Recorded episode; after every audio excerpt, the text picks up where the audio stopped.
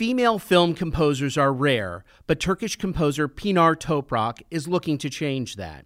She's behind the music on the new sci fi series Krypton, and she's here with us today on Crew Call. Well, let's start with your love of film and composing. Where did that begin?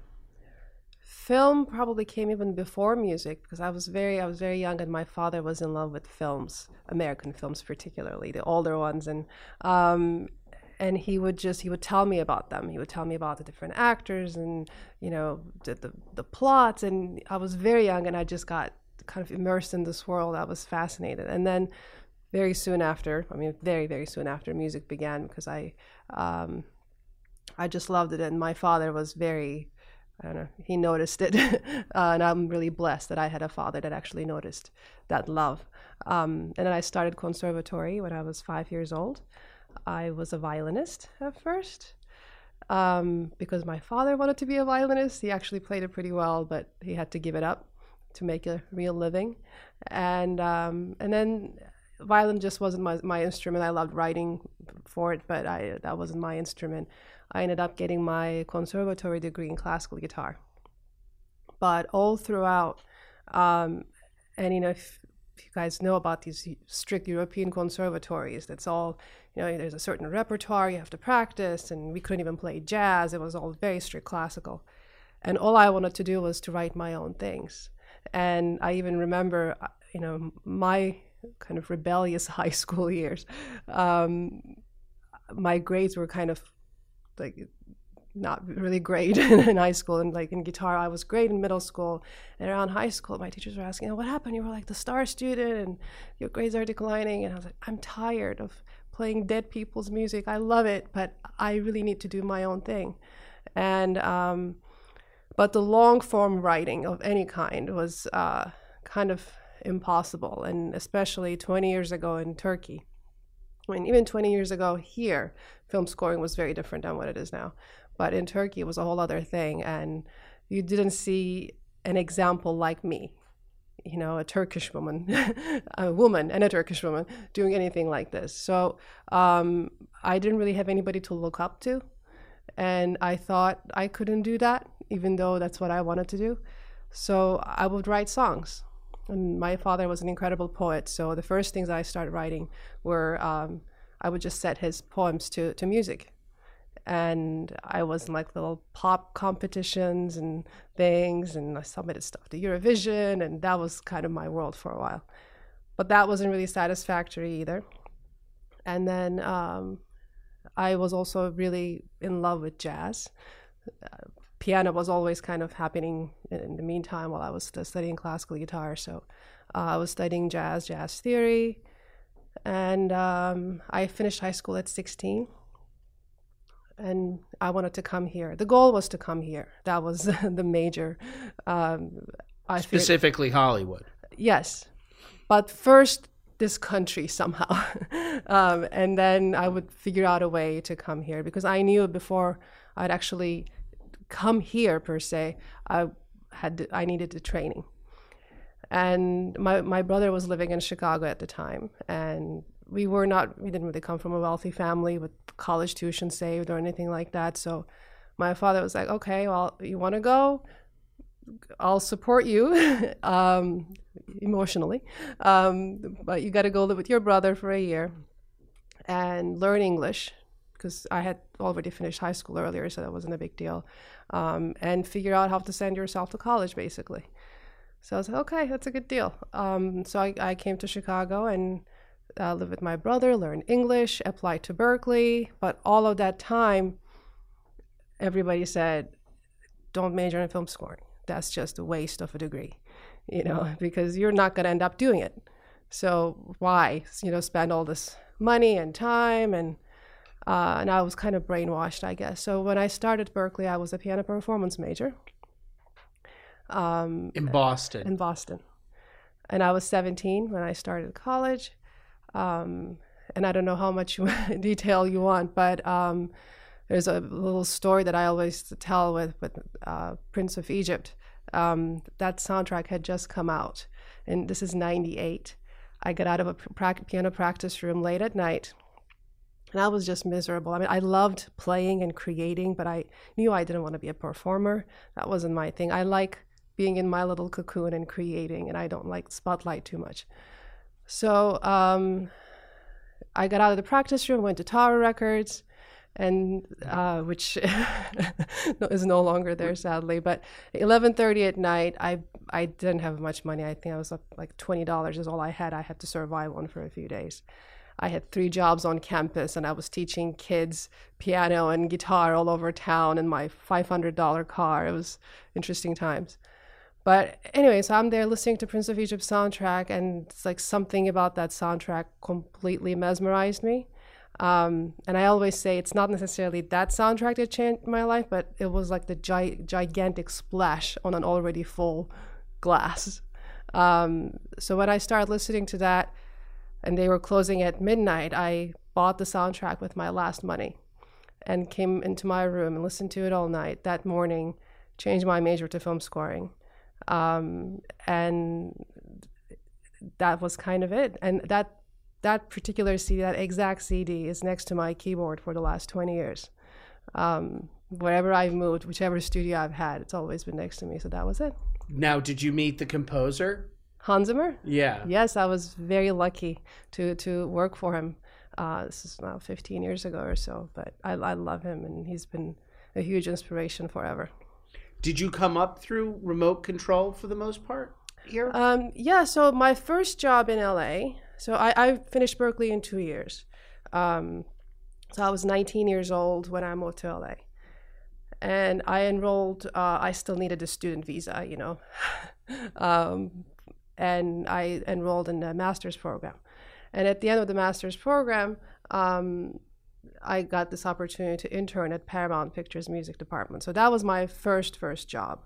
Uh, I was there for a year, and then right at the end of that year, um, I knew my goal was always to work for Hans. So I called them up for like a month, I think, almost every day, different people that were working. Because again, the goal was like, once I get there, I'll wiggle my way in there somehow. they don't let you out. well, no, because it's like they'll, they'll need you and then they need you. And it's like, can you stay for the next week? Right. You know, 24 7. Yeah. And Yeah. that was a wonderful education in every way. And um, I'm, I'm very grateful I've, I've done that. Um, and then there was another opportunity I had to work with uh, an incredible orchestrator, arranger, and composer, William Ross, who's done a lot of things, which was a very different um, thing because, you know, from Hans' world, everything is high tech, you know, edge of technology, and and Bill is like pen and paper. From that world, I went to like perfecting my penmanship and whatnot. So that was great education as well. Um, and then I started doing things on my own. What did you work at? Um, what were some of the scores you worked with on at remote control? Let's see. The the very first one when I got there was uh, the first Pirates of the Caribbean. I was doing like uh, some of the the percussion programming and sampling and things like that. Um, and then the Last Samurai. Um, I think it was around King Arthur or so. That's when I left. Um, and then with um, what were some of the early film scores that affected you before Prince of Egypt? Like when when you were a kid with your father? Um, I loved John Barry. I loved, um, I still do, um, Ennio Morricone. I mean, I was obsessed, still am obsessed with Ennio Morricone. What's your favorite Ennio Morricone? Um, oh yeah, they're kind of classics, but Cinema Paradiso and Mission. Oh yeah. Um, oh yeah. They just, yeah. they're, I could listen to them forever and they don't lose their effect whatsoever. They're beautiful. Uh, my personal, I, I love those two. My other personal favorite is um, is uh, the Untouchables. Oh yes, beautiful. Yeah, yes. especially amazing opening credits sequence. That's intense against the main titles. See, that's what I missed. Those beautiful long opening sequences. you know, we don't get that that often now. Now, um, coming to Krypton, how tell us about that? How did how did it come your way? And and man, what a what a gorgeous show! It reminded me a lot of um, of Gotham and how serious that is. And to some fanboys, the TV shows are often better than the movies. Right. Um, how did it come your way? It was just uh, great timing in a lot of ways. Um, I had worked on Justice League with Danny Elfman, and it was just re- released. This is middle of November. And then I got a call from my agent, I think maybe a week after it was released. That there's this show, it's Krypton. I was like, wait, wait, what? Krypton? Like Superman Krypton?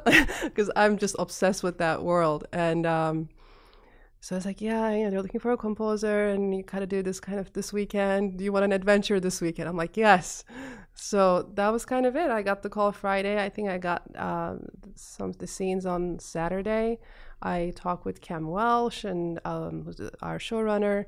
That night, he was still in Belfast. Um, and I just kind of wrote because I didn't really, all I knew was they didn't want something very traditional, um, which is, it could be anything, you know. Um, but I kind of went with my gut. I was okay. I don't have a lot of time, which is a great thing sometimes in creative fields. When you don't have a lot of time, you go with the first thing that comes to you. And um, What spoke to you?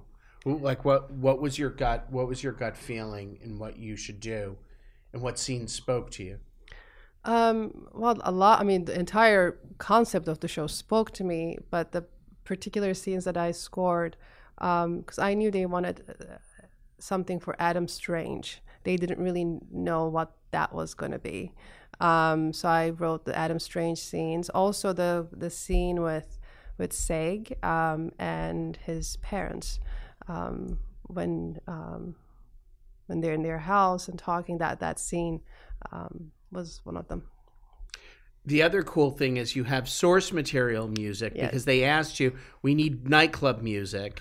And because this takes place in a completely other universe, Right. here you are composing cantina music. Yeah. Um, what was your th- some very cool themes? Very very cool. Like very very um, wonderfully discotheque. what what was on your mind with those scenes? Was it was it what was you what's what were you um, going for? Well, the idea was that you know it, I we couldn't just you know slap on any source cue like you would with anything else, you know, because it had to be very specific to Krypton, which is not really established, right? At that point when I first started writing, it could be anything. Um, my thought was just more, you know, it couldn't necessarily be like an acoustic band, you know. Um, it, the whole electronic world is open to a lot of things. So thinking forward, I figured that's a good sound overall, and I could do a lot of things with it every time I have to do something source. So it's a lot of fun. Now, uh, um, how is how is your schedule? Is it because with TV, it's a tighter schedule than film? Right. Um, are you are you done for the season, or are you still? Um, almost. Uh, I'm just finishing up episode eight at the moment. Um, we have a couple more episodes to go, and the schedule has been, you know, with some episodes we've had a week turnaround, and some two. So, you know, somewhere around there, and there's quite a bit of music every week. So. And then, how big is your orchestra, and where do you record? In my home, while I'm wearing my pajamas, it's wonderful. So it's all it's all. It's all MIDI. It's all in the box. Oh wow! Yeah. So you're not bringing in any anyone else. The only thing we brought in was vocals um, for so far for episode five only, and I think we're going to bring her back hopefully for the very last episode too. But episode five, which is uh, going to air next Wednesday, um, it's it's interesting. It's uh, it's definitely a different approach. So, but other than her, I've done everything else.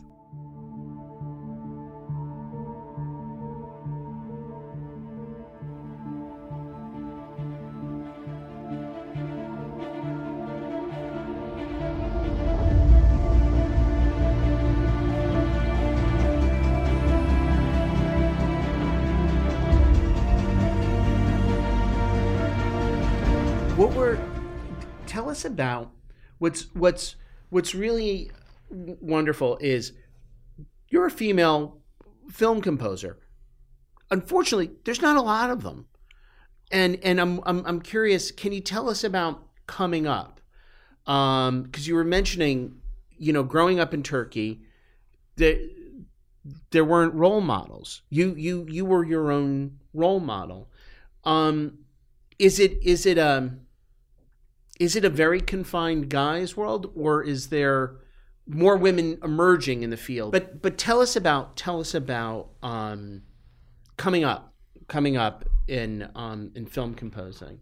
I think once I made that decision back in '98, um, I was I just sort of said, okay, there's no plan B. Um, and just because there isn't an example of something, it's not a reason for not doing. Because if that was the same, no evolution in anything would have ever happened if we kept thinking the same pattern. Um, and if somebody has to change it, and if I'm one of those people that can change it, why not me? Why do I have to wait for somebody else to do it so I can follow in their footsteps? And another thing that's very close to my heart is, is inspiration. I get um, so much satisfaction out of inspiring people because you can't accomplish anything without inspiration. Knowledge on its own does nothing. But when you're inspired, that's a lifelong, and when you have a curious mind, when you have that love, um, there's there's nothing you can't accomplish really. So for me, it's all about being an example and showing that there there are no limitations. You're only limited by your own thoughts. And when you actually act like that, when you know that you are one of them, um, they kind of see you like that too. Because when you feel like for some reason you're less than anybody else, that comes across. But you walk into a room, and hopefully, with your talent and craft that backs it up too, um, people just kind of forget where you're from, what gender you are, um, and it all kinds of becomes about the music, which is the goal. Um, prior to Krypton, tell us about was there was there a particular project that you look back on that helped catapult you to be to be your own voice as as in in film composing? I've been I think it's been kind of everything. Um, before these projects, I've done 40 feature films. Um, and the genres have been from you know action to comedy to uh, to documentaries and thriller and dramas. Um, I think it, it just all of that kind of seasons you as a composer. Uh, so there's not one particular thing, but the the films that I the, the sailing films that I've done, I really loved scoring them. Which which were with David Ellison, right? Uh, tell us about those because you also you also sail. I do, and that's that's one of my biggest passions. And uh, those films were just, I couldn't believe that I like I get paid to look at boats and write music for them. That's yeah, it was really fun. We did um, the last one last June at Sony with 70 piece orchestra for two days, which is kind of unheard of for a documentary, but it was great. And actually, the, the little trivia fact: my uh, one of my bass players, uh, he was my sailing teacher one of my first sailing teachers. Um, so it was just really fun. It was awesome. What were the name of the the? Tell us about the names of those dogs. The, the, the first one was Wind Gods. It was about the 33rd America's Cup, and the other one is Tides of Fate. That's about the 34th America's Cup. Brilliant. Um, what do you ever get? Do you do you ever get phone calls? But like, are there any Turkish Turkish filmmakers that ever call up and say, "Hey, we need we need a score here? Um, occasionally. Uh, interestingly, I haven't done a whole lot um, of um, quote unquote press, you know, in Turkey. I haven't done a whole. I've kind of focused more in here, but I would love to do something in Turkey, and the industry there is, is just booming. There's lots of amazing filmmakers. I would love to work with them. It's all about finding the right project and, uh, you know, about timing. But I would love to do something there for sure in addition, on the series, um, so you're you're talking about with Krypton, you, you use MIDI, but are there are there any other instruments you you use? Yes, there's actually a really cool instrument called uh, the A frame, which I've discovered just around the, the week that I got hired on Krypton. I was walking around Sam Ash, and this really it looks like the outer line of the the Superman Superman sigil it's a really cool instrument. So that was like the first thing before I even heard a note. I'm like, however this thing sounds, I'm getting it. Um, and then I, they showed to me. It's a really cool electronic percussion instrument, but you can do a lot weird sound design with it. Um, so it's not just percussion, a lot of weird scrapes and pads and things, and it's kind of endless. I'm, I'm definitely using that throughout as well. Tell us about your upcoming projects. Um, so there's, uh, I'm actually next week, I'm going to London to record uh, at Abbey Road uh, for a film called The Angel. It's a Netflix original film directed by Ariel Vromen, who's wonderful. Um, it's a true story based on the son in law of the Egyptian president that um, came as spy for Mossad. It's, it's a really awesome story, uh, beautifully shot. So that's next week, recording and release, I don't know when. And also, I just started working on a Pixar short. That's excellent. Can can you tell us a little bit about that? Um, no, Uh, but it's awesome. and and that and and you're the first female composer ever for a Pixar film, yes, which Yes. is excellent. yes, I'm honored. Uh, well, thank you. Thank you fan- so much. Fantastic.